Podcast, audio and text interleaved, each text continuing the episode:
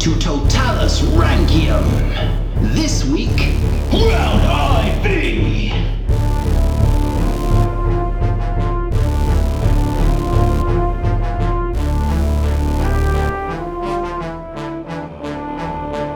Hello, and welcome to Roman Empress of Thalas Rankium, coming to you from the City of Culture, Coventry 2021. Yes, we we are. I'm Jamie. Actually, I say we are. I don't live in Coventry. this screw is on you. Get off my coattails. Yeah. I'm Jamie. and I'm Rob, ranking all the emperors from Augustus to Augustulus, and this is round IV. We're also looking at Imago Facio this week. Ah. Sexiest emperor. yes, but we should probably explain for those listeners not in the UK what you were just talking about. Yeah, so uh, you get a couple of cities that try and bid to be the City of Culture, so they have a lot of things that happen there, and they voted on Coventry. Is it, is it actually an official thing that you're Yeah. only allowed to put your name forward if you're a bit of a rubbish I don't- city? Because none of the good ones don't ever know. put their name forward. Oh, I don't know, it's, it was, it's like Sunderland, Stoke-on-Trent, Coventry, and a few others. Swansea, I think. It might have been Swansea. not Named Sunderland. after Sven Forkbeard, one of our Viking Hmm. Ah. kings of Swansea. And Coventry, named after no one quite knows. They No. think it might be Kofa's tree. Yeah, possibly. Anglo-Saxon. Linked to um, Cofferfee, I believe. Yes. Yes, yeah. But th- what they do do is they kind of they sort of see all the culture and all the things happening in the country, and I think we played our part in that. I think so. I think we tipped it over the edge. I think so. It was a toss up between this and Swansea. It's like, oh, what podcast does Swansea have? Yeah, oh, none. Well, yeah, ranking nuns, it didn't work very No. well. It's slightly offensive. Yeah. Lovely wimple. Frames the face perfectly. Anyway, we have digressed and we haven't even begun. Have we even pressed record? Yes, we have. So, right, let's do this. Let's look into Imago Facius first. Sound guy, hit it. First of all, let's deal with the elephant in the room here. We say Imago Facius. What did they look like in, as an emperor? But let's face it, We yeah we're just ranking them on on their looks. yeah Yeah. we just boil it right down to pure. How do they make us feel inside? Do they make us feel safe? Is it an emperor you don't want to hug? Yeah. nice strong arms around you. Yeah. Oh, Caracalla. let go, Caracalla. Let go. Let go. Let go. Yeah. Okay. As I'm somewhat flippantly saying, very subjective round this. Yeah. Yeah. I think we never really defined what it was we were looking for, but How interesting do they look? I guess? yeah, I think Do so. they stand out? Yeah, definitely. So, out of the dynasties, which ones do you think we judge to be the best looking slash fitting the story? I would guess the ones with the like the, m- m- the Maximinus Dio ones with the crazy eyes and the way they looked. it's Tetrarchic Wars. Yeah, Oh, you're thinking them? Um, no, no. I doubt it's the first. Well, I, we probably gave it a lot to the first few because we were new at it and we didn't and we couldn't compare. So I would go back and change a lot of their scores. I think. Oh, would you? Well, actually, the Tetrarchic Wars beat the Julio-Claudians. Good. So you're right there. Um, but Oh, Severan Dynasty. the Severan Dynasty gets the same as the Tetrarchic Wars, Ooh. but not in the top three. I'll just do the top three, shall Yeah. I? In third place, always doing strong, is the Flavian Dynasty. Oh, of course, yeah. Cool hair. yeah, well, that's mainly the women with the crazy Yeah, hair. that's true. Yeah. In fact, I'm not sure why, because I've seen those busts since. I'm really not sure why the Flavians have scored so Yeah. highly here. But I think it's because none of them got really low points and there's only three of them.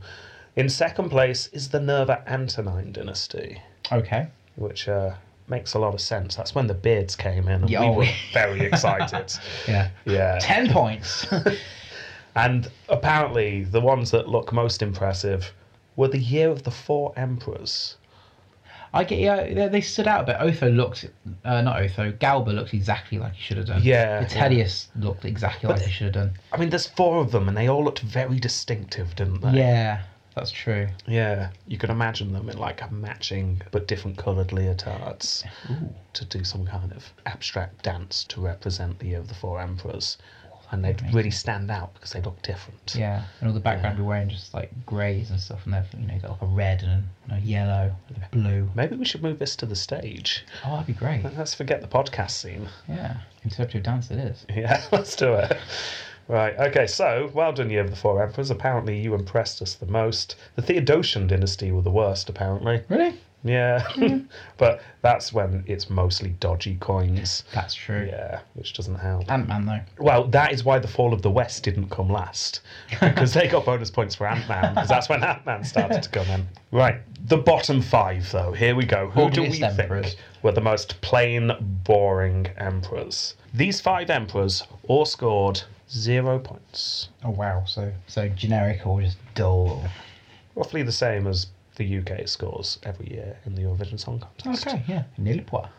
So we need to decide which ones were the worst looking of those five emperors, and they are Quintilis, Augustulus, Arcadius, Valentinian II, and I've only put four, and I've only just realised there's only four who got zero. Apparently, Okay. not five. That's all right. Yeah, I'd edit that out, but I can't be bothered. So um, yeah, so it's bottom four. So Quintilis Augustulus, Arcadius, and Valentinian too. I put them all together here, and I realise having a round solely based on looks on a podcast is a bit silly. But we'll put this up on Facebook, Yeah. and we'll just use our descriptive skills to, to Yeah. let the images fly through the air to our listeners. We'll we'll we'll paint the images with our voices. Yes, that's what we do. Uh, well, two are coins and two are busts. Yeah, Good start. Do you know Arcadius looks quite? He stands out quite a bit actually. He He's quite does. distinctive, isn't he? he's very distinctive. Big with eyes, his like a fish. Big eyes, thin face. He, yeah, fish-like is actually quite accurate. He's n- not inspiring confidence though. I see why we gave him zero. Very almost like a weak jaw. He's very young. How old was he? He was very young, wasn't he? Yeah. Well, no, he lasted a long time. He started young and then he ended up sort of middle-aged. He looks like the kind of person who says, "Well, actually," and corrects Yeah. everything that you say. Maybe he was. He's, he's the kind of person who says, "Oh, can you go to the shop and get some vegetables?" Yeah. And you say, "Oh yes, what would you like?" "Oh, Arcadius, could I get some um, potatoes?" "Yes." Um, "Carrots?" "Yes, that's fine." Um, "Peppers, chilies, and tomatoes." Excuse me. Well, actually, those last three things are fruits because a vegetable is the stem. At that point, you just punch him in the Yeah, face. exactly. Yeah. Yeah.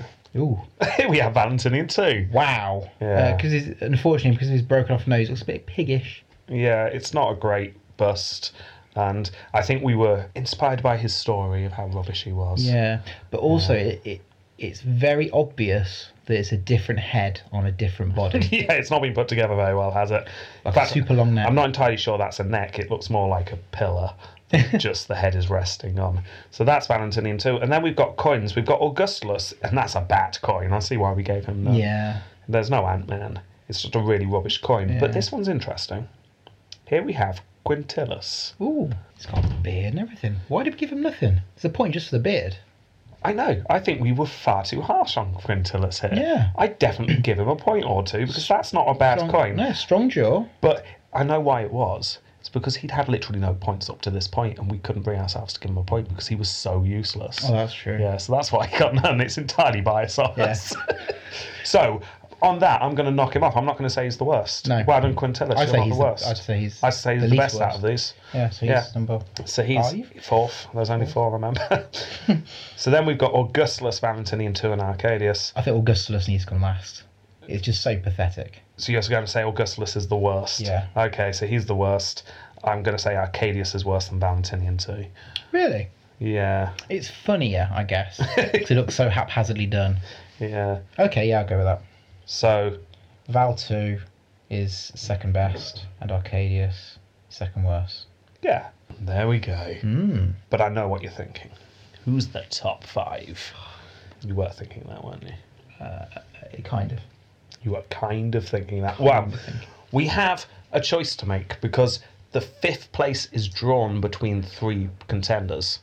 Then we have a definite second place and a definite first place. Okay. So we know who's won, we know who's second, we just need to decide who gets bronze. And that is between Augustus, Commodus, and Antoninus Pius. And I can see why, because these are three good busts here. So we have Augustus in his very classic pose. It's very early pose as well. Yeah. And then we've got Commodus with his club and wearing the lion head. and then you've got Pius, and then, I mean, Pius has such a good bust. Yeah. I, I still think of Pius when I, I hear Hadrian. Yeah. Yeah. Yeah, I know, I know what you mean. In fact, all of the Very good similar. emperors, I think of Pius as bearded face and a swear smile. and stuff. Yeah. However, I I have my favourite for many reasons. Well, I think it's fairly obvious who this is going to be, isn't it? Hmm. Only one of them has a club with nails in. Yeah. Yeah. A lion head on his own head. It's just impressive, isn't So it? Commodus, you're number five. No, no, he'll be number three if you want him higher. Okay. Oh, we're putting them in order, aren't we? Yeah. yeah, sorry. yeah, yeah. So Commodus is number three. I'm going to put Pius ahead of Augustus. I would, yeah. So Pius, you're fourth. Augustus, you come in fifth. So now we have our second place to be revealed. Who do you think it is? It's look. I, I remember giving top marks to a few, or maybe one. I think Caracella's got to be in there. Scary face. Yeah. It's not who's number two, though. No, I'm trying to think who stood out. Was this one like Gal? Was this one quite you like Galba who fit it perfectly? Or Um, sort of. It's not Galba, though. It is Maximian. oh, oh yes, I forgot about him. oh, he. Oh, yeah. Diocletian's buddy with his massive, massive face and his massive beard. That is impressive. He's just, he's, he's a large man. He is, and he's got like one eye quite highly above the Yeah. other eye. He's the closest to Brian Blessed we're going to get, I think. Henry VIII, very similar to Henry VIII. Oh, actually, yeah, no, I'm seeing Henry VIII as well. Yeah. So there you go. He came in second, so well done him. Oh, I forgot about him. Yeah. Yeah. And of course, you did predict our first place. Our first place is, of course. Caracat. But I've done a little treat for you. Oh, yay. And again, we'll put these up on Facebook because this doesn't work right on a podcast. But I have got a selection of Caracalla. Thus, There's because more than one. You're probably just used to seeing the one we saw in London and is everywhere. Oh, yes, there's more than one. First of all, we've got three from his youth. Really? So here we go. I'm going to cover that one up. These are child Caracalla. See, see the first one, Yeah. Village of the Damned. yeah, he is a bit. Um, the second one, almost a bit angelic. Yeah. I'm not entirely convinced it's not the same. Oh, no, is, is it a different one? I Might think be- it's different because he's got a cleft in that chin, Oh yeah, yeah, it's different. His They're eyes not are different quite similar, shapes. but you're right. That Yeah. first one, different hair as well. I mean, obviously it's going to give you a dead stare because it's a statue, but you, you get the feeling this statue's really trying at it. yes. yeah. So there you go. So that that's him as a youth. You imagine him gliding rather than walking down the corridors. Oh, When you turn around, he's just there. Yeah. don't hear him coming. Papa said it's time for my food. what are you thinking about? Yeah, that kind of thing. You don't like us, do you? There's only one of you. yeah, like that. Right, now the next one, I'm going to put him in his late teens, early 20s. Now, if you remember, this is when Caracalla punches the Praetorian prefect in the yeah. middle of the meeting and Yeah. then has him killed. So he probably would have looked at like this at this point. Oh my goodness. That's horrifying. He Yeah. looks like a thug. He, he certainly has a, uh, a certain look about him, doesn't he? Oh, he does. He does. The hair's much shorter in this one. Oh. The beard is more stubble. The nose looks broken, but not like statue broken. The nose looks like it's actually been broken. He probably broke in it a himself fight. to make it look a little more scary. Yeah. He's got the frown going. The hasn't frown he? is already there. Look how deep that frown looks is. like it's carved in marble. yes, it does. And then, of course, we have the ones that you recognise, but maybe Oh. slightly different. yeah. We have a bronze one, Ooh. yeah, which he looks very angry in. Then Hmm. we've got, I think that's the classic one we usually see, but it's been lit very well to make him look dark Oh, yeah. and moody, or more dark and moody than he And usually a is. sexy glance over his shoulder. Yeah, and then oh, he, d- he does like is, this, is it smoldering? Is that the Smouldering. word? Smoldering. Yeah, it's not. I don't know what smoldering is. It's a country, isn't it? But yeah, and that last one, I think this might be the oldest. Either that was just poorly done. He seems to have filled out a bit in this one, but the frown's still certainly there. Oh, yeah, never He's goes. concentrating. I like to think this one is a representation of him on the loo right at the end. Yeah, I Well, think- squatting in the desert. Yeah. Yeah, that- that's how he went. Wow. Yeah, so there you go. That's I Caracalla. have I have seen one that's with uh, a painted representation of him as well. It was interesting. Oh, yeah. Yeah. It's got very black hair. Looks Oh, I s yes, no, I saw that one. Yes. because when I picture, yeah, when I picture all of them, I always imagine it was slightly lighter brown hair for some reason. Don't know why, but you know, Yeah, it's a good point. It's hard to tell. I mean, he's got grey and gold hair in these ones. Mm. Yeah. Anyway, we'll put those up on Facebook Yeah. if you want to see what we were talking about. But we should probably move on. Round IV. Okay, not the best round according to points, this one. Okay. It's not as bad as round two, which was appalling, but it's the second Yeah. worst round according to our average score. They only score an average of 37.64. So none. Oh, so I'm guessing there might be one or two in the forties, but Oh, yes, well, we've got our leader of the pack, which is Diocletian, on an impressive 48.73. That put him third overall. so he's going through. Then we have his Caesar, Galerius, picked with him alongside. He got 34.75, which makes him the second highest ranking in this round. Then we have Constantius III, came from nowhere. But here he is with Genet Caesar, 22nd overall, and he scored 34.08. And then finally, we have Majorian, our lowest scorer in this round with a score of 33 dead on, and he came 24th overall. Okay. So those are our contenders. Any early thoughts? I think Diocletian has to go through after what he did, and Majorian.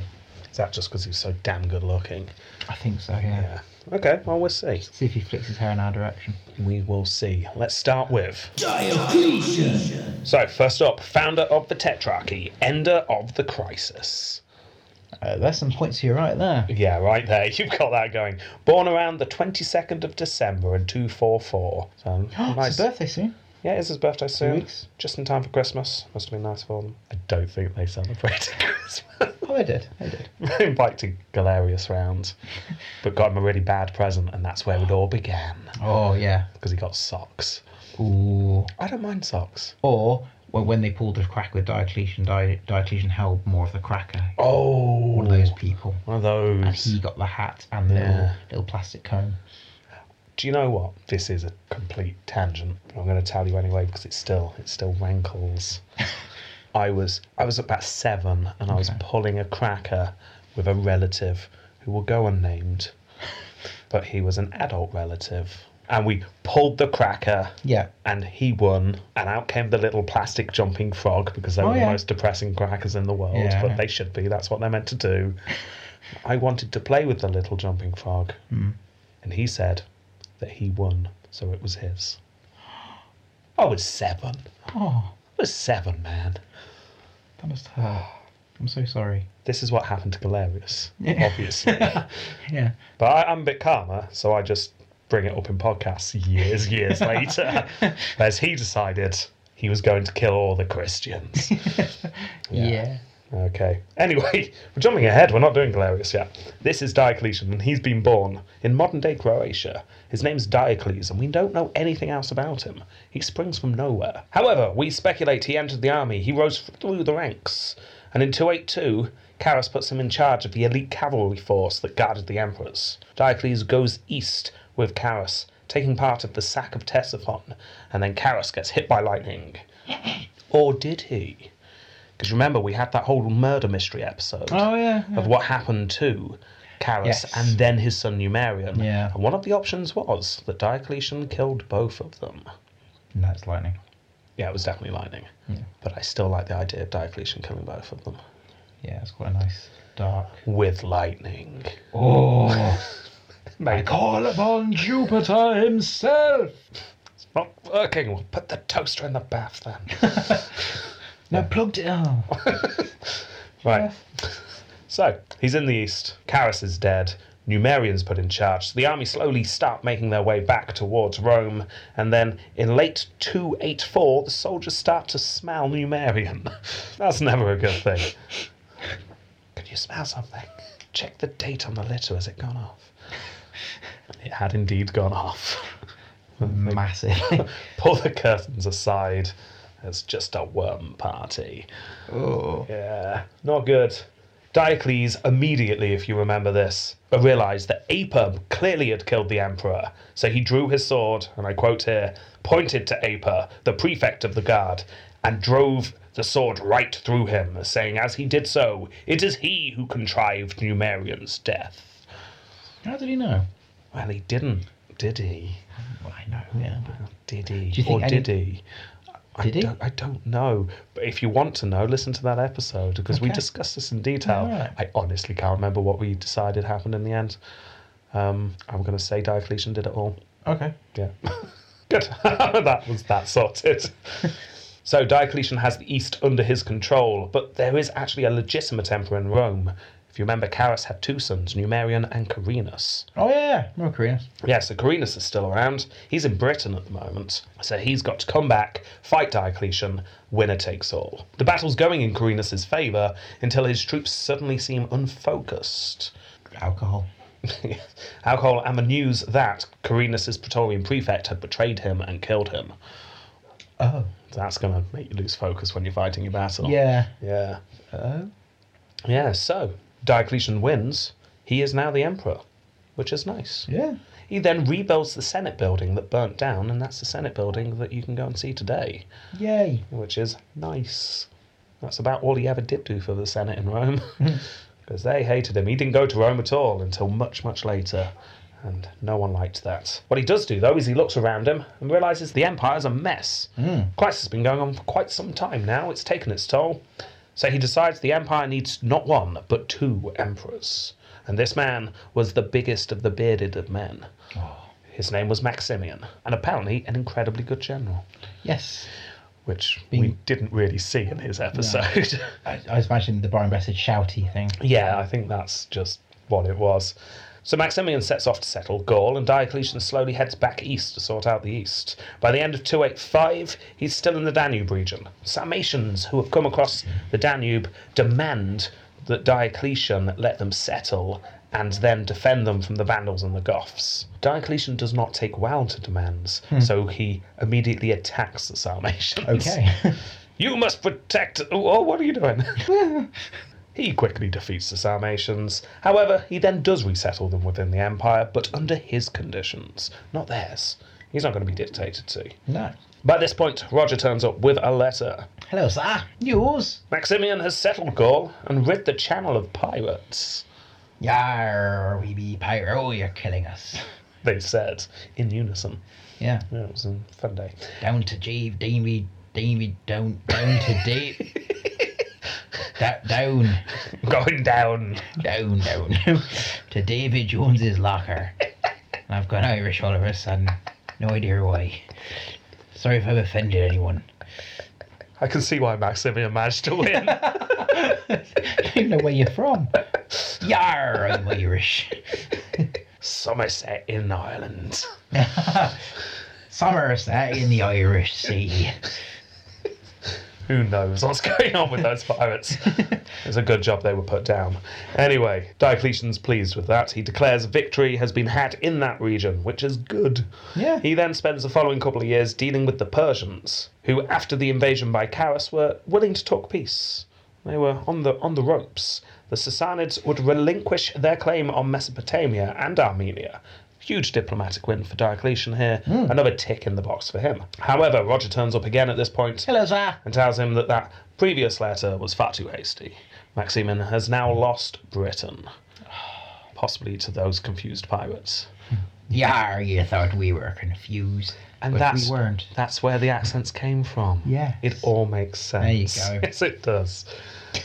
So Diocletian reorganizes the area of Syria. He makes it safe enough for him to be absent for a while and then heads to Gaul to demand what on earth was going on. Once there, he took out the Alemanni, not on a date.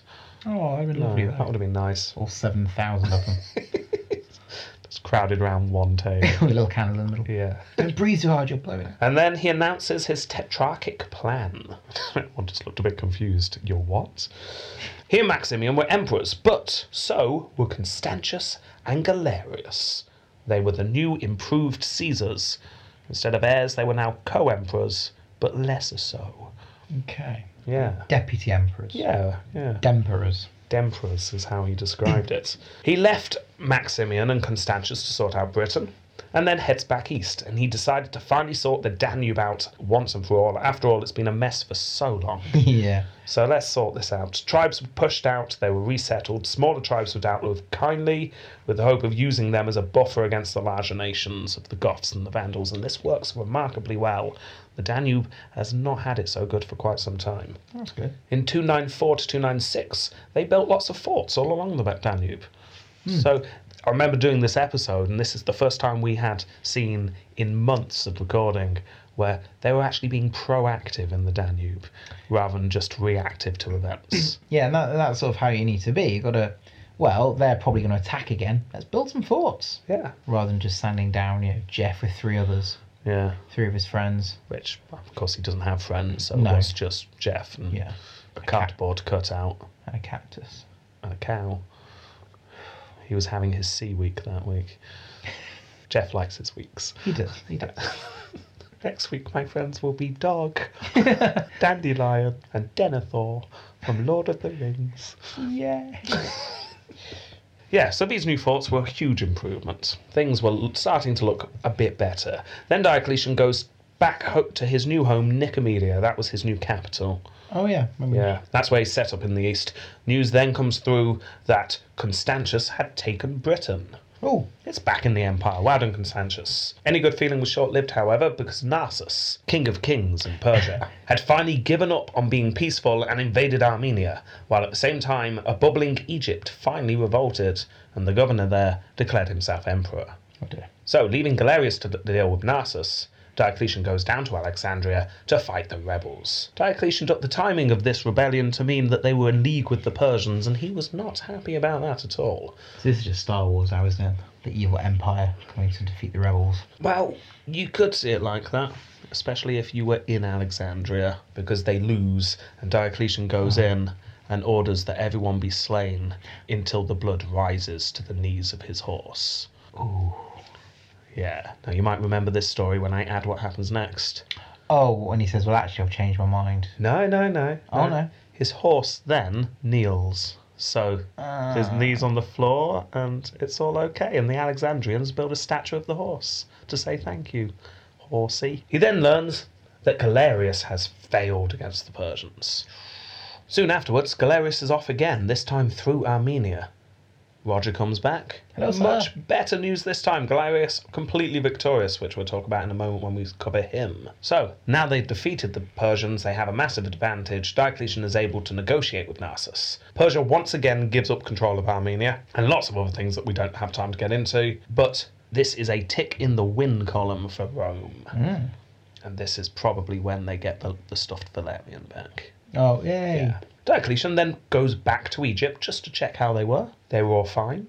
Good. It's good. all looking slightly nervous.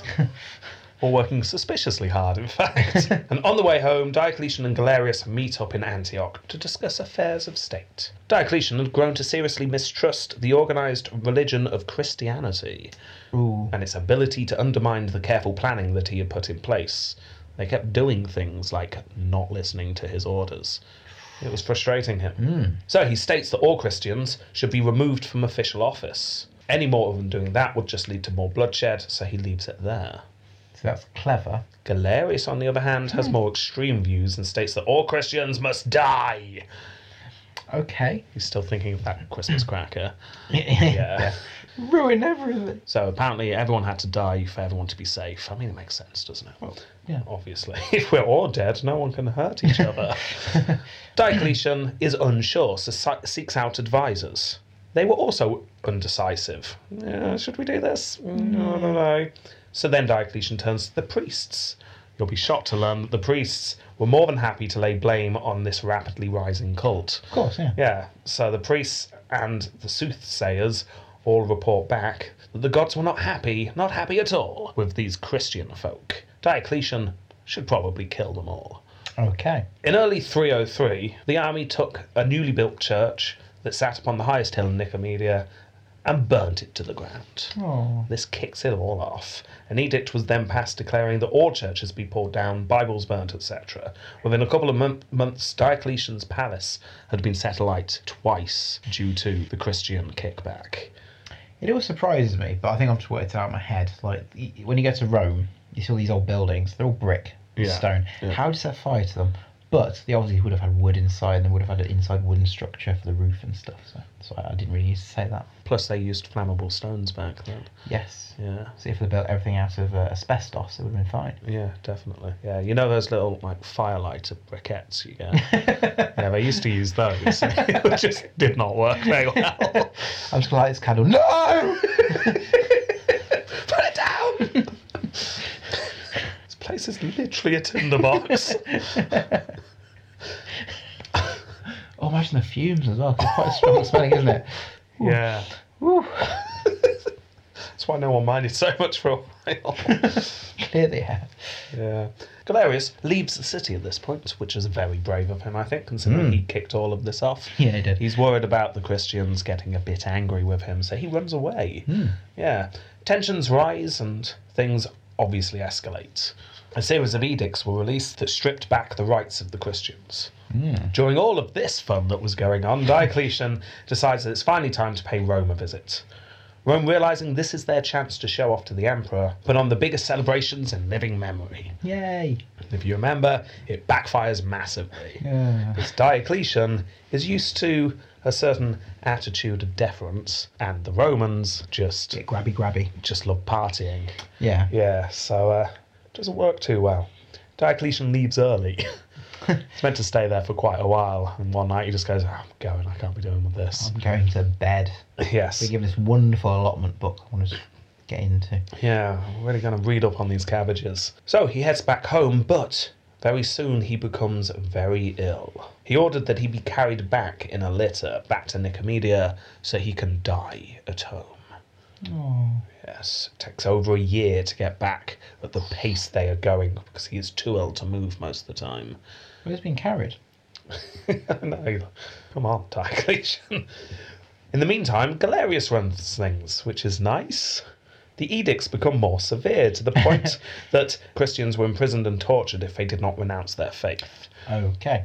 When Diocletian gets back home, he slips into a coma, Oh. like a warm blanket. and the news is put out that he is indeed dead. Oh dear. Galerius was sent for. And then the news is hastily put out that Diocletian's still actually alive. Please ignore that last letter. Yeah. It's, it's not true. We got that wrong. He's alive. Put a bit of glass under his nose. No, he's still breathing. Quick! Diocletian gets up, dusts himself off a bit.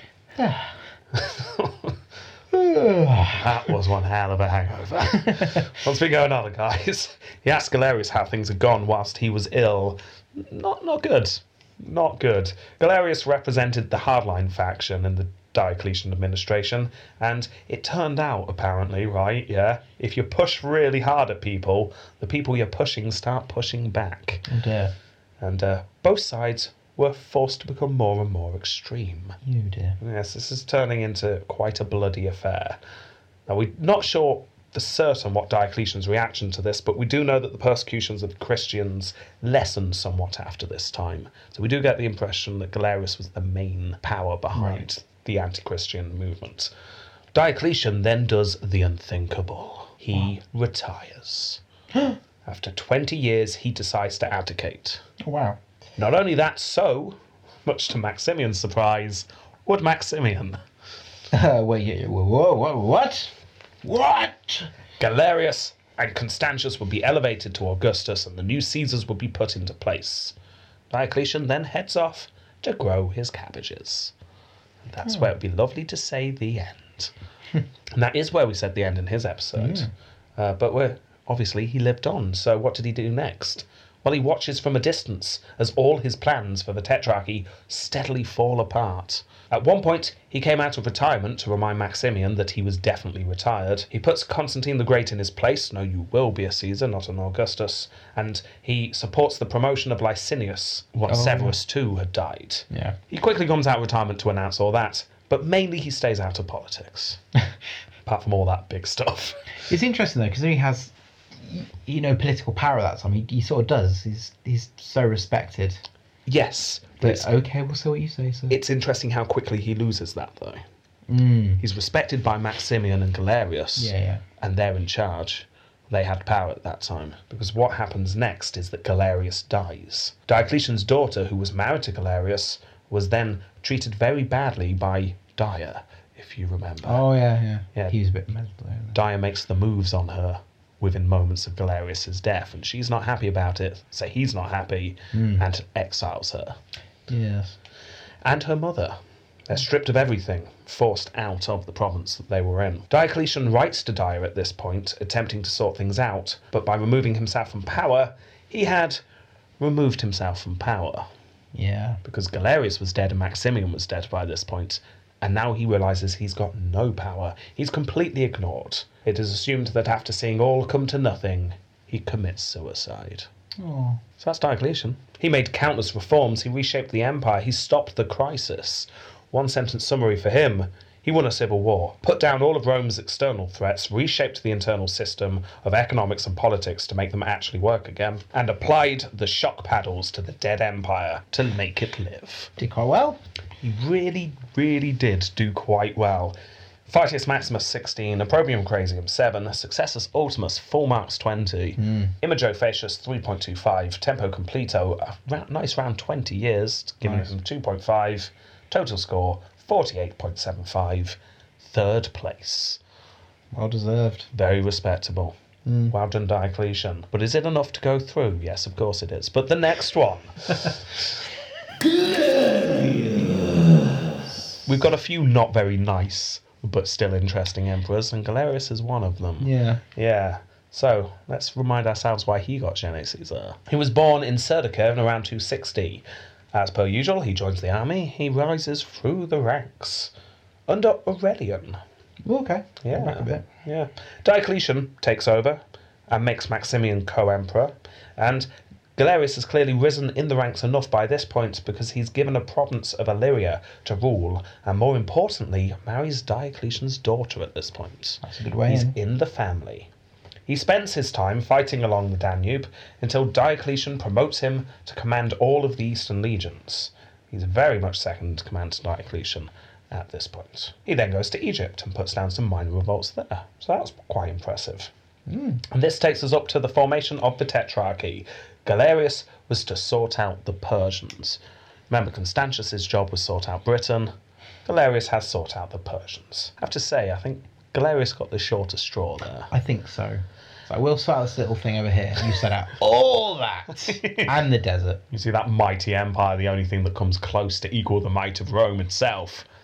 Sort that out, would you? You've got a week. Still, he's determined to do it. In around 296, Diocletian and Galerius here, the Persians have made their first move. They retook the lands lost to Armenia after Diocletian's last invasion. They heard that Narses was starting to move south into Roman held Mesopotamia. Diocletian tells Galerius that this is your chance. Go off, deal with the threat. Yes. Steely look in Galerius's Yeah. face as he strides out the tent. Ooh. He didn't do too well, though. All right.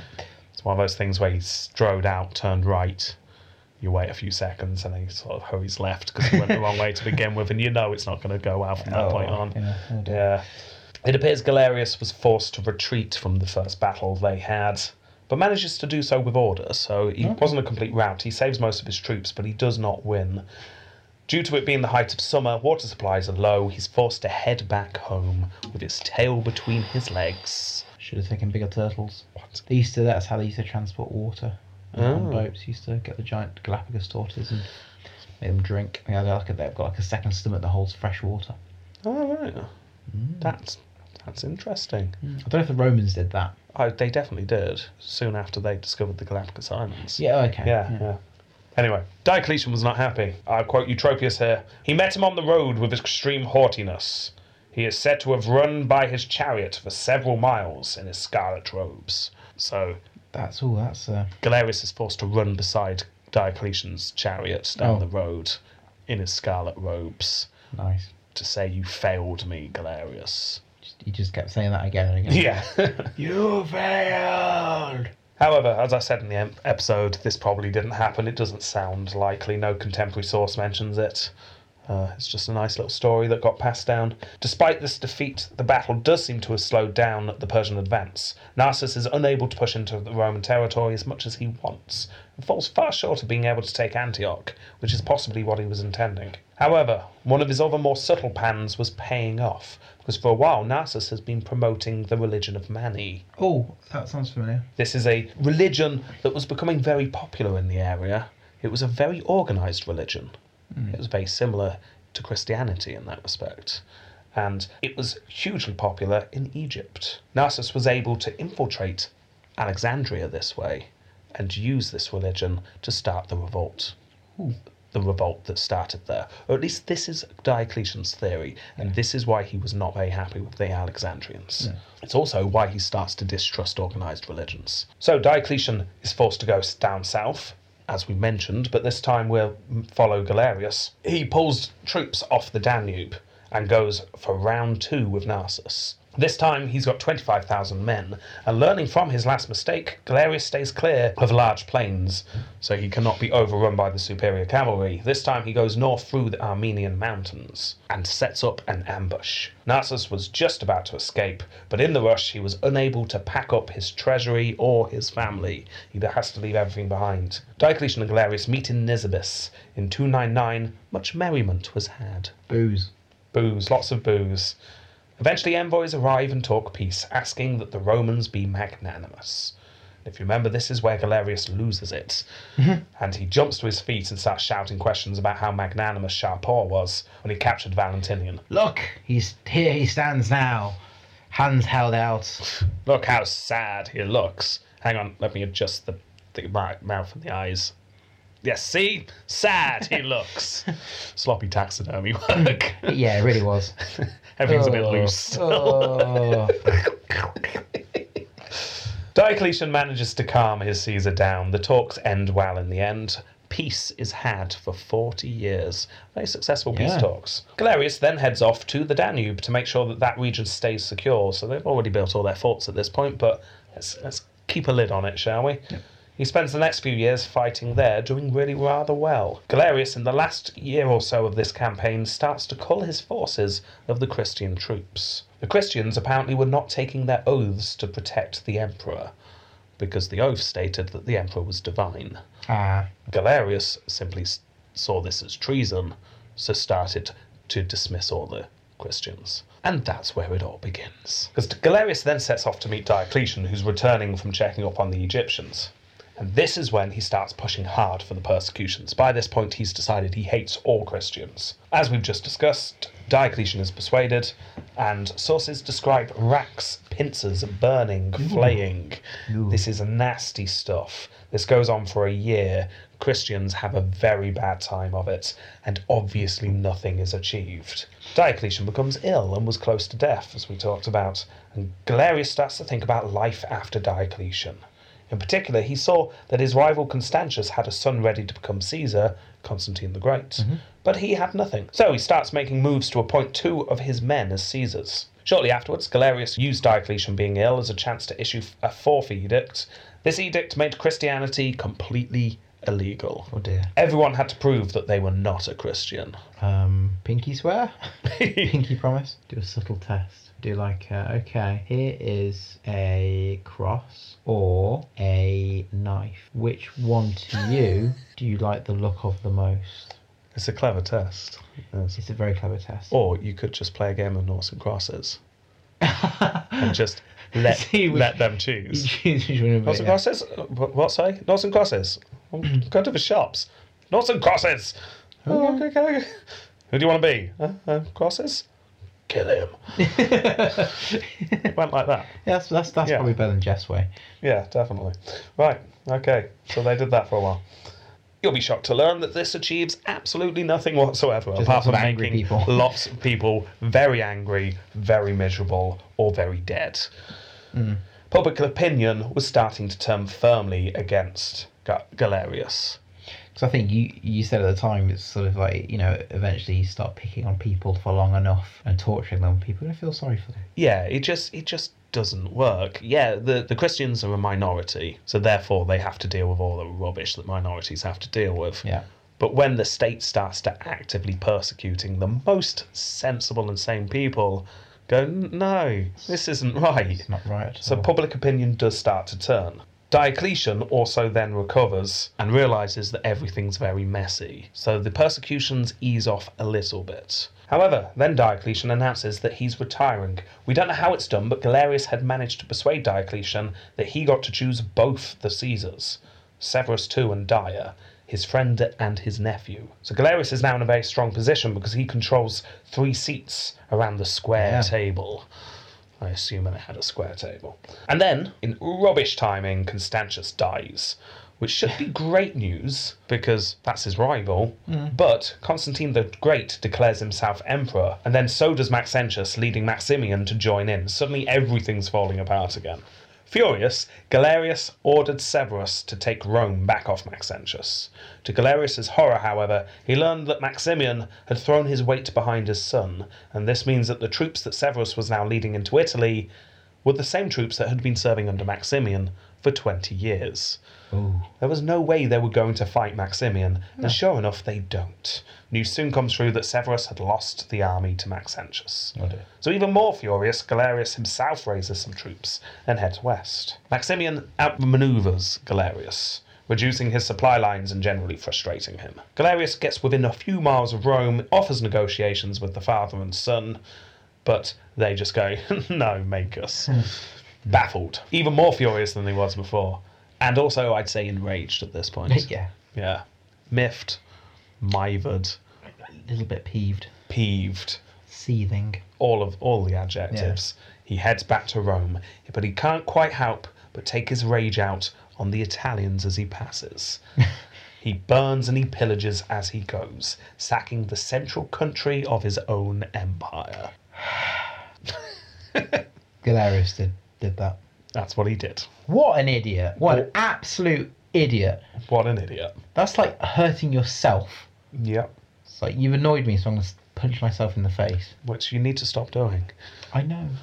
So Galerius gets back home, and this is when, shortly after, none other than Maximian himself turns up, knocking on the door. Hello! That is voice. Yeah. I also imagine it's like he's Scottish as well. I Oh. can't do a Scottish accent. Oh, and a kind of like guy from 300 kind of Spartan accent. Yeah. Yeah. This is Maximian. Yeah, a bit like that. Okay, me new. I'm allowed to be offensive to Scottish because my family's Scottish, Okay. so I can. Yeah. You, you can tell from your accent. yes, of Yeah. course, of course. Jamie Yeah. Muck all. That's what they call you. Behind your back. Hmm. Yeah, apparently Maximian and his son had had a falling out, which is a shame. Maximian had nowhere else to go but his enemy Galerius. Hi. I'm really sorry about just defeating you in that war, but uh, can I come in? yeah. So then the meeting happened. Galerius, Maximian, and Diocletian. This is where it's decided that Constantine the Great would be bumped back down to Caesar Yeah. and all those other things. One of Galerius's military colleagues would then become Augustus. This is Licinius. Maxentius, it was decided, would be a usurper. Galerius and Maximinus Dia then spend a couple of years pushing the Christian persecution. There's no one there to say stop now, so they really go hard at it. However, for some reason, they don't ever convince enough people that victory was just a few more dead Christians away. Just- if we just kill another two cities, I'm sure it will be fine. Yeah. I mean, look at the massive pile of dead Christians you have already. Yeah. We're almost there. In 310, Galerius suddenly feels ill. In 311, he issues his final Christian edict. This is the one where he gives up and says, Fine, Christianity can be a religion. Perhaps I was wrong all along. And this is one of the reasons I think we certainly argued this why we gave him Julius Caesar because he he pretty much legalized Well, yeah, I mean, that's interesting in the itself. start off isn't religion, it? isn't it? Really. I, I mean, there's lots of reasons why he's an interesting person. He's a nasty, horrible person. Yeah. But he was interesting. He did some good things for the empire. Yeah. He did some awful things for the Empire. really did, yeah. But one of the main reasons we gave it to him, we glossed over, Hmm. was of course his death. Because when I say he got ill, oh, yes, he got ill. This made LJ sick. Yes, it did. Let's do it. Let's do it. Well, I'm not going to do the full quote. It's very. because He was written by a Christian historian, wasn't it? It's just Yes. Over the top and absolutely reveling in the detail. and the pus ooze from his pupils. Yeah, I've only uh, I've just selected my favourite paragraph from about the page of quoting we had before, and I will quote here: "Worms were generated in his body. The stench was so foul as to pervade not only the palace but even the whole city." And no wonder, for by that time the passages from his bladder and bowels, having been devoured by the worms, became indiscriminate Oh. and his body, with intolerable anguish, was dissolved into one mass of corruption. Oh. Dun dun dun. Diddle, diddle.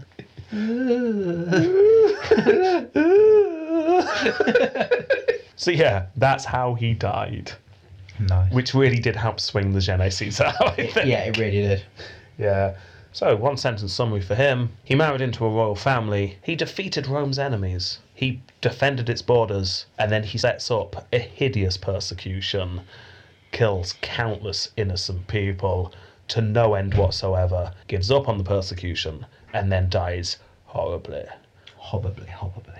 So That's it. Dies of worms. Worms. Nice. Yes, he scored 16 for Phytius Maximus, 14 for Opprobrium Crasium, a mere 2 for Successus Ultimus, Imago Facius 0.5, and he's reigned for 18 years, giving him a 2.25 for Tempo Completo. He scored 34.75, putting him 21st overall in terms of interestingness. So, that's that's him. Can he go through? We'll find out. Constantia 3.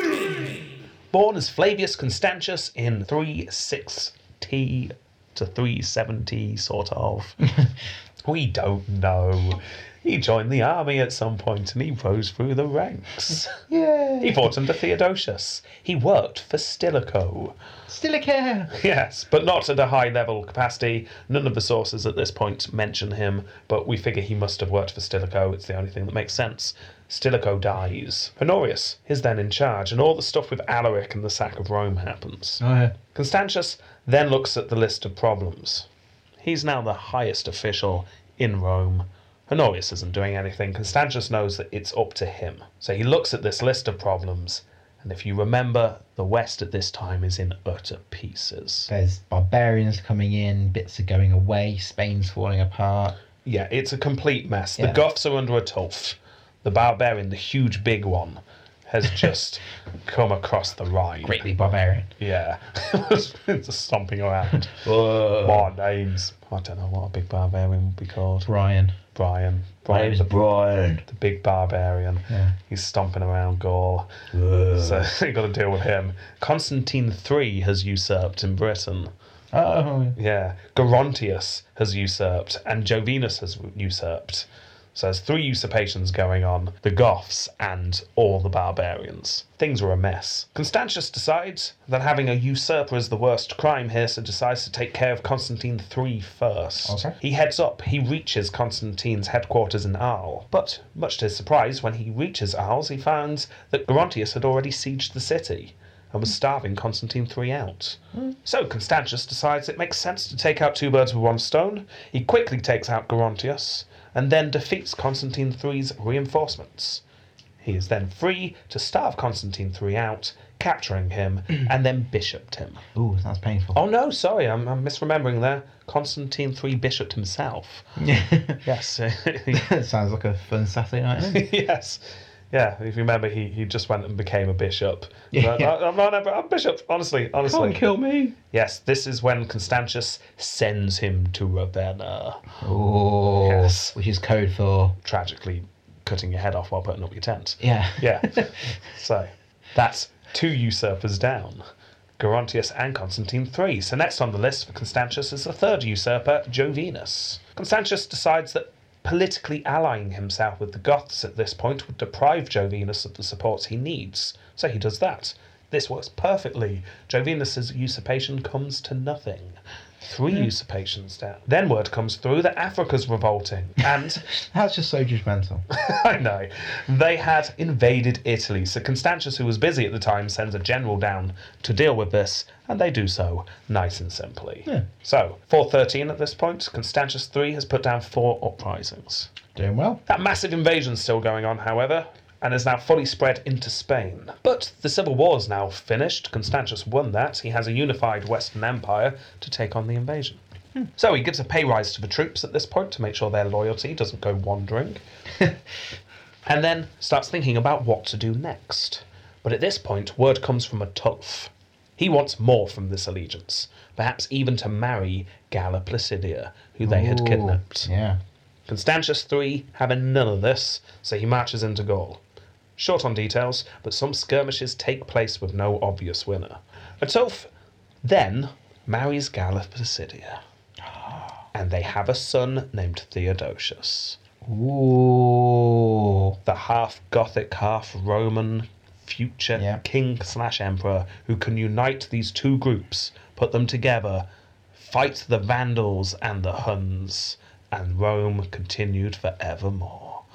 Or Or he died shortly afterwards, Okay. which was a shame. yeah. Ah, Really damn it. was. But he's not dead just yet. He's been born, and this is big news because Honorius has no children, displays no interest in having children. He's got his chicken. Why does he need children? Right. Remember his chicken called Roma? Oh yeah. Yeah. Oh, Oh yes, instead of Roma's falling. He's like, no. yeah. So he's happy with his chicken. Constantius III and Honorius are not happy here. They see this birth as an attempt to take the throne. So Constantius makes plans. He knows that he cannot take the Goths by force. They've been fighting for a while. There's no clear winner. So he outmaneuvers Atulf. Dance off. Dance off. What type of dancing? Disco. Disco. I can see Atulf doing disco. Very, very stony faced while doing it. Oh, you got to take it seriously. Oh yeah. Yeah. No, this smiling rubbish. No. Within a year, the Goths, a year of dancing, the Goths were forced out of Gaul and into Spain. Shortly after this, some terrible news, and this is where Theodosius dies. Poor little Theodosius. All the hopes of the future are as dead as him. How did he die? Natural causes, as far as we're aware. Children died a lot back then. Yeah. Not something ironic. I don't think Like he so. was, he was trying to sellotape two parts of a map together slipped and slipped Sell- into a pot of glue or something. sellotaped his mouth closed so he couldn't breathe. Oh, and over his nose. Yeah. Yeah, that's a shame, isn't it? That's why you shouldn't give sellotape to children. No. No. Constantius hears this news, but does not relieve the pressure. Atulf soon finds himself with fewer supporters, and it does not take long before he was killed in a coup. If you remember, his horse handler named Dubius killed him. After this, the Gothic usurper was in turn killed, and this is the opportunity Constantius III is waiting for. He lets Wallia, that's Ricimer's grandfather, if you remember. Oh, ooh. Yes. I didn't remember, but oh. Yeah, yeah, yeah, little fact for you. Yeah, Ricimer's grandfather now is king of the Goths. Grandson? No, no, no. Oh, grandfather? Yeah. we're yeah, further yeah, back, yeah, we're sorry. further back. Yeah. Mm. We're jumping through time like crazy. yes. So, Wallia Ricimer's grandfather is in charge of the Goths, and Constantius lets him know that they will provide s- food for the Goths if Galla Placidia is returned. Wallia agrees to this. They give up their prize hostage. In return, they don't starve. Which is quite nice. The Goths are now subdued, so Constantius realizes that it's finally time to deal with this mass invasion of Vandals, Alans, Swaby, and others. The Roman deal with the Goths are kept up, and in return for food, the Goths start fighting for the Romans to take Spain back. Nice. Now, currently, at this time in Spain, there were two groups of Vandals the Alans and the Suevi.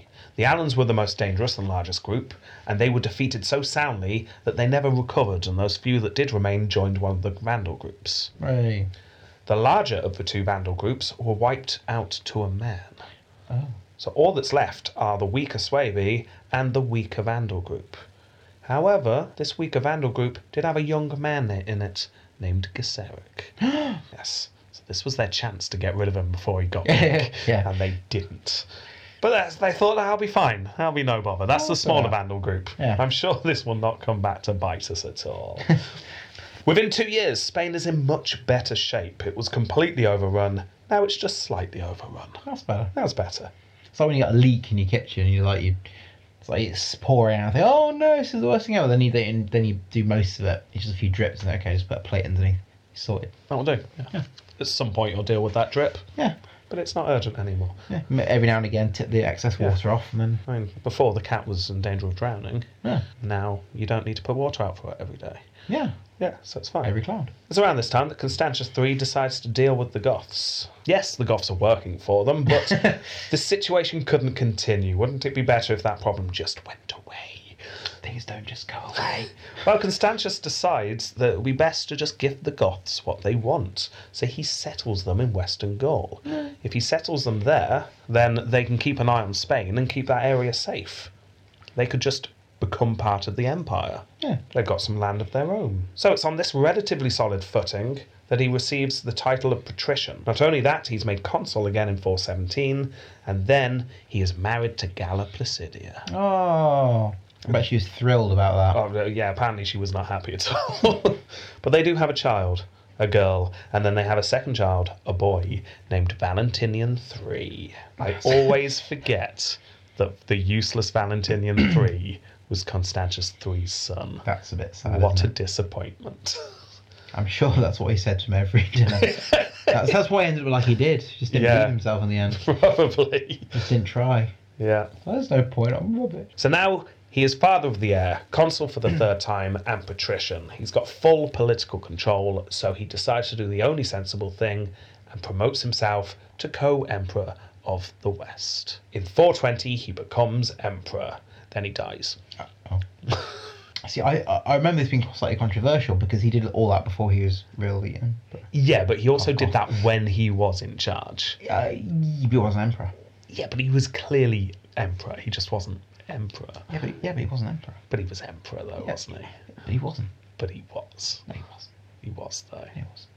This is probably the conversation he and Honorius had. But, but I am, though, aren't I? No, No, but I am. no. you-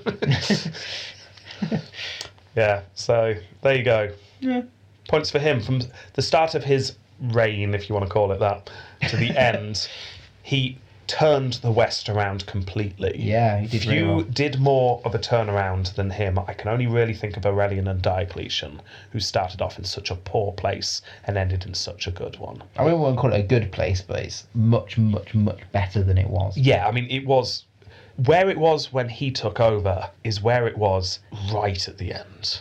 That's true. Yeah. Yeah. That's a good point. Whereas he managed to pick it back up again. It didn't Into a last new much. golden. Oh, I'm dead. Didn't, didn't last much longer than him, but he did manage to pick the West up from its crumpled form that it was. the the fact that he didn't as soon as he died it went back down again it also proves how good he was Yeah, because without him it fell apart like diocletian yeah, I think so. Hmm. He's by far the most interesting emperor of the Theodosian dynasty, bar Theodosian himself. yeah All the others were useless. One sentence summary.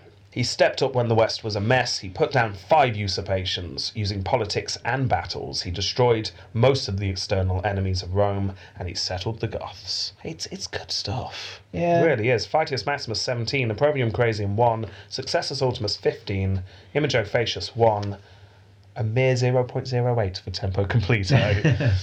but a total of 34.08, ranking him 22nd. i think that's well deserved I think so. i'm happy with that Oh yeah, Majorian. Born in around 420 as Flavius Julius Valerius Majorianus.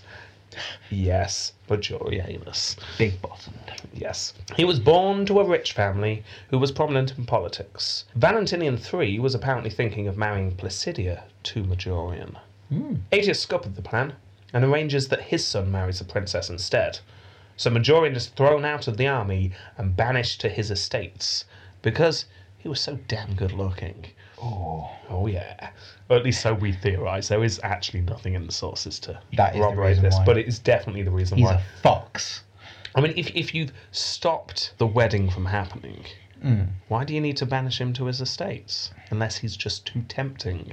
well of course Of course, yeah, all the women flocking after him yeah, in definitely. tears So Majorian spends the next four years living a quiet life in his villa. Well, quiet, flicking apart from his the, hair the banging of the bedposts. it's all the exercising yeah, yeah. all the crunches he does in the morning Those apps don't make themselves. he's like you don't anyway, then news arrives. Valentinian has hacked the face of Aetius off in a meeting. nice Hadn't gone well. Valentinian, Valentinian wanted Majorian to come and calm the troops, especially those loyal to Aetius. yeah Then Valentinian's killed by Petronius, and then Petronius is killed, and Gesseric sacks Rome. Avitus takes over. By this time, if not before, Majorian and his old friend Ricimer have started to work together. Ooh. The two work for Avitus for a while, and then they usurp. They bishop Avitus, and then kill him. bishop still sounds really rude They decide to send a note to Marcian, who's still the emperor in the east, However, timing could not be worse because this is 457, exactly when Marcion dies. So Leo takes over in the East, who we've not done an episode on yet. No. No, but we will. Yeah. He takes over, sends him a letter, and says, just do nothing for now. We'll sort that out in a bit. I'm a bit busy taking over.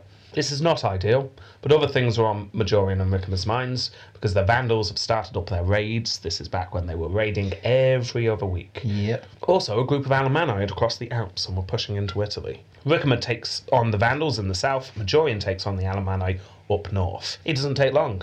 The invading force was only about a thousand men, and he quickly puts the invasion down. Nice. The victory was enough for the troops to declare him emperor. Emperor. Majorian, aware of the political situation, said, Of course I'll be emperor. Only if Leo says I can be so. Oh, good sucking up there. So messengers were sent off, and sure enough, Leo decides, Yeah, why not? I can't think of a better idea. So damn sexy. Yeah, why Oh. fight her? It's like trying to fight the urges. So, Majorian becomes emperor at the age of 37. He then raises as much money as possible and hires a mercenary army from the Danube, which, if you remember the quote, was just full of a million different groups of Yeah, yeah, barbarians, yeah. apparently. And then he orders his navy be built. Yay! Oh yeah. yeah. And He's got a lovely navy. Once that's underway, he approaches Marcellinus. Remember Marcellinus? is, uh, Yes. Yeah. refusing to be in the Empire at this point because he hates Petronius. Yeah. The two men come to an agreement, and Dalmatia is brought back into the fold, which is Yay. good. Not only that, Marcellinus said, I'll send some troops and help out with the Vandal problem. Things are looking good. Hmm. Political win for Majorian. To achieve all this, he promotes a man named Nepotianus, who is Nepos's father. Yes, going back to that. Yeah. Which uh, just smooths things over a bit. Meanwhile, in Gaul, events unseen were unfolding. Well, unseen to a Majorian, I'm guessing the people Yeah. unfolding the events could see it, Yeah. unless it was just lots of people bumping around in the dark. Blindfold. Like Yeah. a challenge. Maybe, maybe a bit like that. Oh. Okay, we'll do a plan, but we can't see what we're doing. Yeah, So when we're tortured, we have no idea. it's clever. Yeah. It is. Aegidius, Majorian's general, was already in Gaul trying to keep a lid on tensions. He and Theoderic of the Goths had come to blows. After tensions rise, the Goths attack Narbonne, hoping to catch the Imperial forces off guard. Majorian then does two things. One, he recognises Avitus's appointments as being official, politically soothing things over in Gaul. And the other thing he does is he sends Aegidius in with the troops just to make sure those soothings stay nice and smooth. Yeah. By this point, Theoderic had retreated with the arrival of Aegidius' troops. Narbonne was brought under control. Ringleaders were punished, but the city in southern Gaul was slowly turned to Majorian, so he's getting Gaul back, which is good. Aegidius then returns to his HQ in Arles. As things were going well, he was quite surprised one morning to find Theoderic suddenly was sieging the city. Turned out the Goths were not just going to roll over here.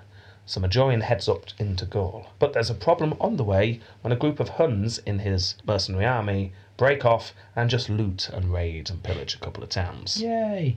If you remember, these Huns hideously accidentally die in their sleep. Yeah, yes. Peacefully that night. Yeah. yeah. Yes. Majorian then hears of the siege of Arles, so he splits off a portion of his troops, gives them to Nepos, and gives him orders to relieve his fellow general. They defeat the Goths, enough so that Majorian is able to force them into his army. He could now take on the Suebi. The joint forces of the Romans and the Goths were able to push the Suebi back into the top left of Spain. They weren't permanently defeated, but they were nicely tucked away. So Majorian felt that Spain is under control enough that they can go and take on the very last problem facing the West Gesseric and the Vandals. yeah.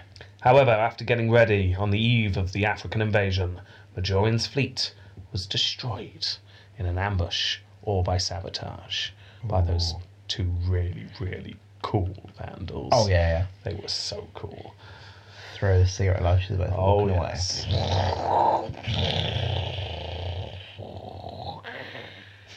Said one of them. away. While the other one turns and looks and Stop doing the sound effects. That are really you doing? detracts from the cool. Yeah. That's what happened. So, Majorian suddenly finds himself in Spain with an army capable of taking out Gesseric, but with no way of getting to him. So, after negotiating with Gesseric a bit, he heads back to Italy, a bit down, Yeah. a bit bummed out. So he's quite pleased when he sees Rikma waiting for him over Yay. the Alps. Oh, there's my good friend Rikma. Oh, he's got a sword. and I quote Rikma's men seized Majorian, stripped him of his purple and his diadem, beat him, and cut off his head. As they're beating him, not the face, not the face. and the guys just feeling really get, like they're crying as they do it. These Yeah. two beauty shouldn't kill. This sort of beauty shouldn't live. Yeah. Oh, beauty must die. Oh, why? Oh, why? Very philosophical soldiers. yeah. Yeah. He is our last Gene Cesar winner. Oh, really? Oh, Yes, okay. no one got it after him. One sentence summary He pulled the West back together. He took out the Gothic threat. He subdued the Swaby, but could not take on the Vandals. And then he died, and he was damn good looking.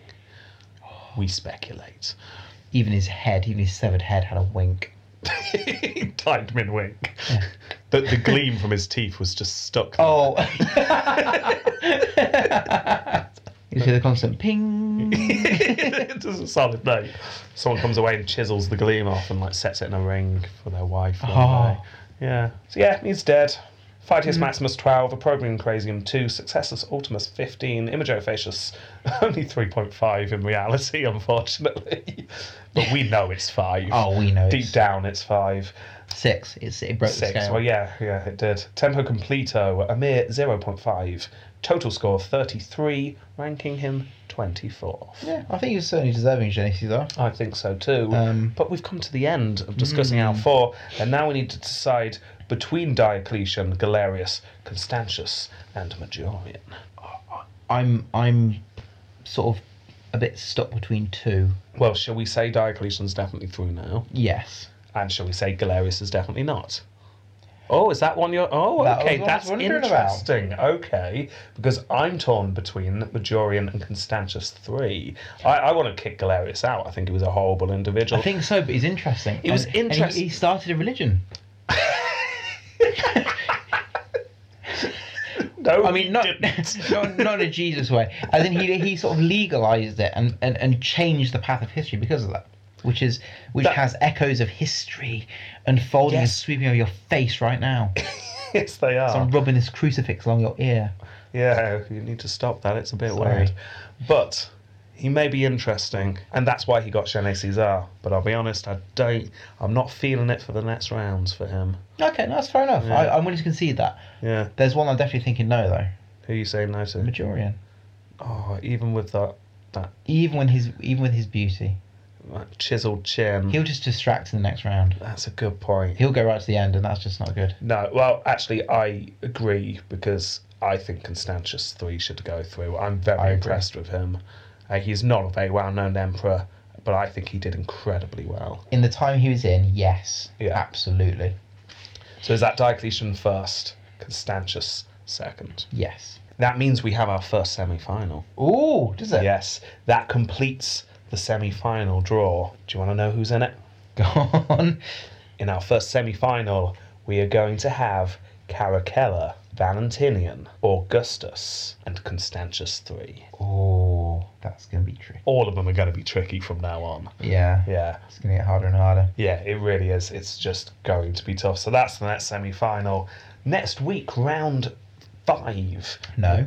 sorry, round V, Yeah. we have Constantine the Great, Gallienus, son of Hatstand, Trajan, and winner of the year of the four emperors, Vespasian. It's a tough round next week. Oh. Yeah, so th- that that's going to be tough. Although not one's as tough tricky. as the round of death, which is round six. Go on. Aurelian, Hadrian, Domitian, and Commodus. Oh, divisional confidence together. Oh, I can't wait for that. Yeah, it's oh, that is such a tough round. Anyway, gonna be but that, amazing. that's two weeks away. That's not next week.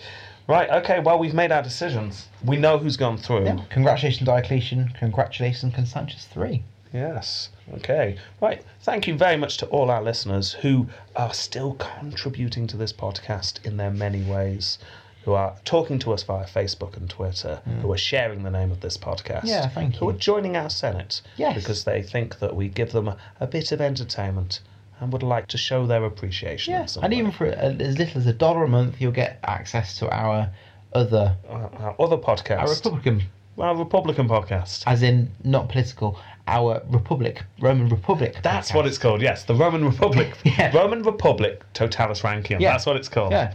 Yeah. So have access to them. Um, Yeah. I'm, I'm still working my way through uh, Adrian Goldworthy's Antony and Cleopatra Yeah. book uh, in preparation for their But episodes. in, in the meantime, watch um, Eight Days That Changed Rome. They did the episode on Augustus and it did a little bit about Antony. yes, yeah, very interesting. definitely check that. So I out. knew things. you did. I was, I I was knew so things. impressed. I was. So you'll know things about Antony and Cleopatra, won't you? Next week, this tonight, it's Yeah. the Flavians. Oh, is It's it? Friday, yeah.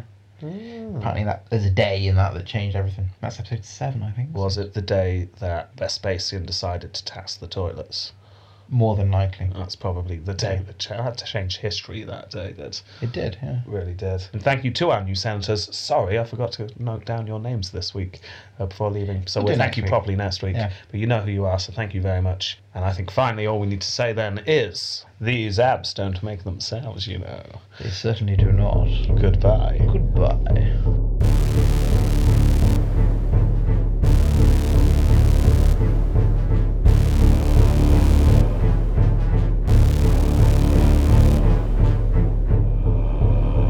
Good afternoon, Cyril. How are you? Not bad, clowns, not bad. I mean, the, the, the wife's still gone.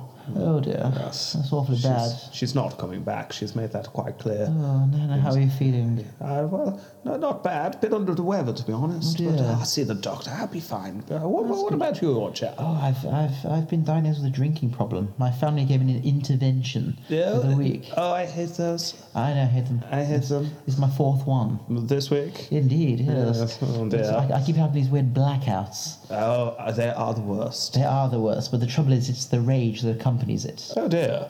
Yes, it's frightfully bad. Just a intense, restrained rage that just pours out. Last week, I awakened from it uh, over the body of a, a poor man beaten half to death. Shocking to learn that. Do you think it's this job? Is it? Possibly, possibly, but I- I'm not sure. It might be. Oh, oh, oh dear, that's starting.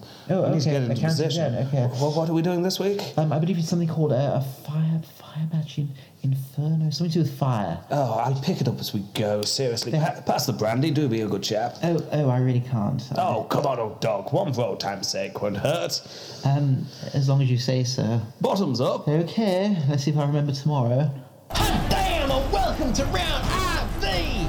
This is round four of the Coliseum of Welcome. This is a great Saturday afternoon, and we got a fantastic matchup lined for you. It's mighty good to be here, Chad. It's Dango Hickory. And what are we facing today?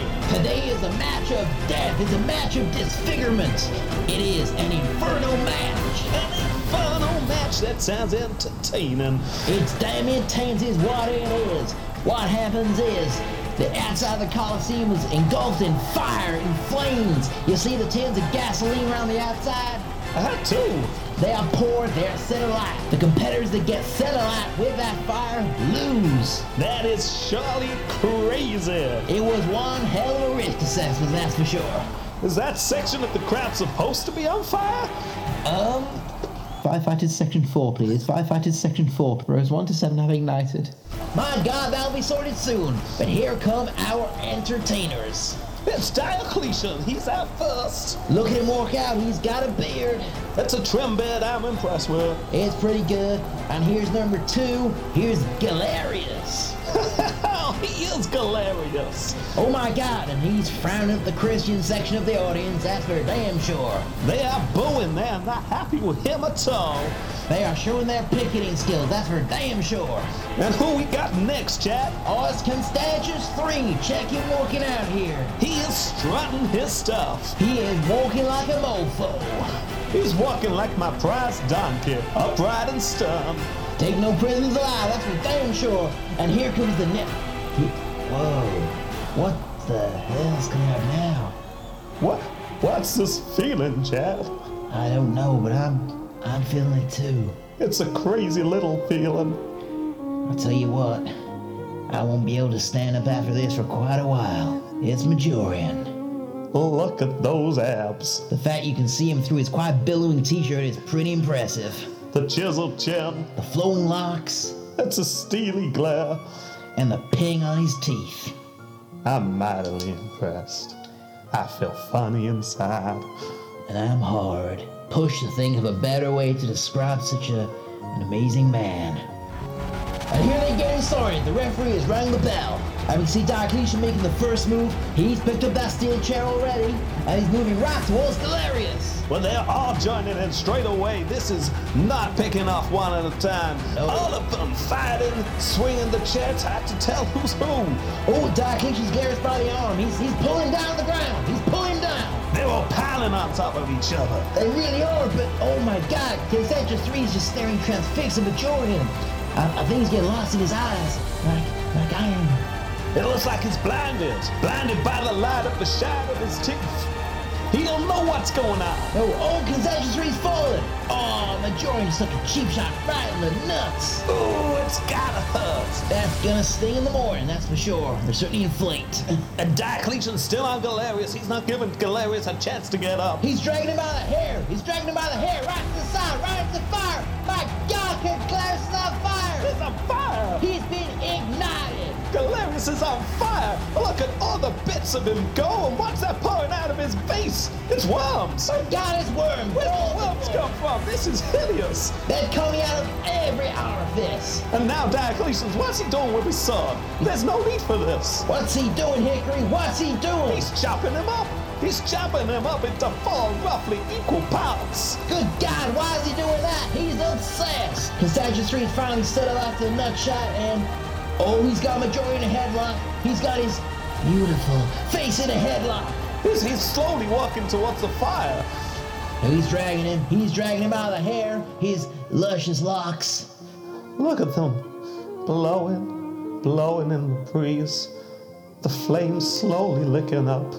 Reminds me of Alabama in the summer, when the fireflies just go over a barbecue. You just want to have a nice steak. And that's what's happening to his flesh right now. His beautiful, beautiful flesh. It- bubbling and boiling. Oh, he's dead. He fills his metal right out, and he's no longer attractive at all. I no longer care for this man. Those goggles will come right out, that's for damn sure. So it looks like we got our winners, Chad. We have his Diocletian with the first winner, and Galerius. Well done to these two, and I must say that was damn entertaining. That was a damn fine time. We thank you, listeners, for listening to this competition today, and we hope to see you next week for round V. Be there or don't be there. It's completely up to you. We live in a free country, that's for damn sure. Life and liberty, guys. Yeah. What? What? What? What happened? Don't worry, we got through it. Good God! What, can, I, can I smell burning flesh? Was was that me? No, not this time, don't worry. Oh, thank No, God. it's just the contenders. Oh, I must say, I actually rather enjoyed that one. Did you? Yes, no. No, it's, uh, it, it took me back to my youth, uh, the, uh, Oh.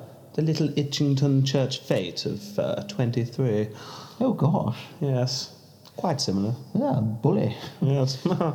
anyway, Well, I'll uh, see you next week, I guess. yes, I suppose so. Anyway, you may as well have this. I've uh, I've got a bottle of myself at home. Oh, oh um, I, I really don't think I should. Oh, come on, old chap. Oh, oh, okay. We should do all of our present episodes in a ridiculously posh accent. Hello and welcome. American Presence with Alice Rankin. We are your hosts this evening, Mr. Robert Boyle and Mr. Jamie Oldie. Ragging the presidents of those Americas. Ranking all the presidents from the colonies.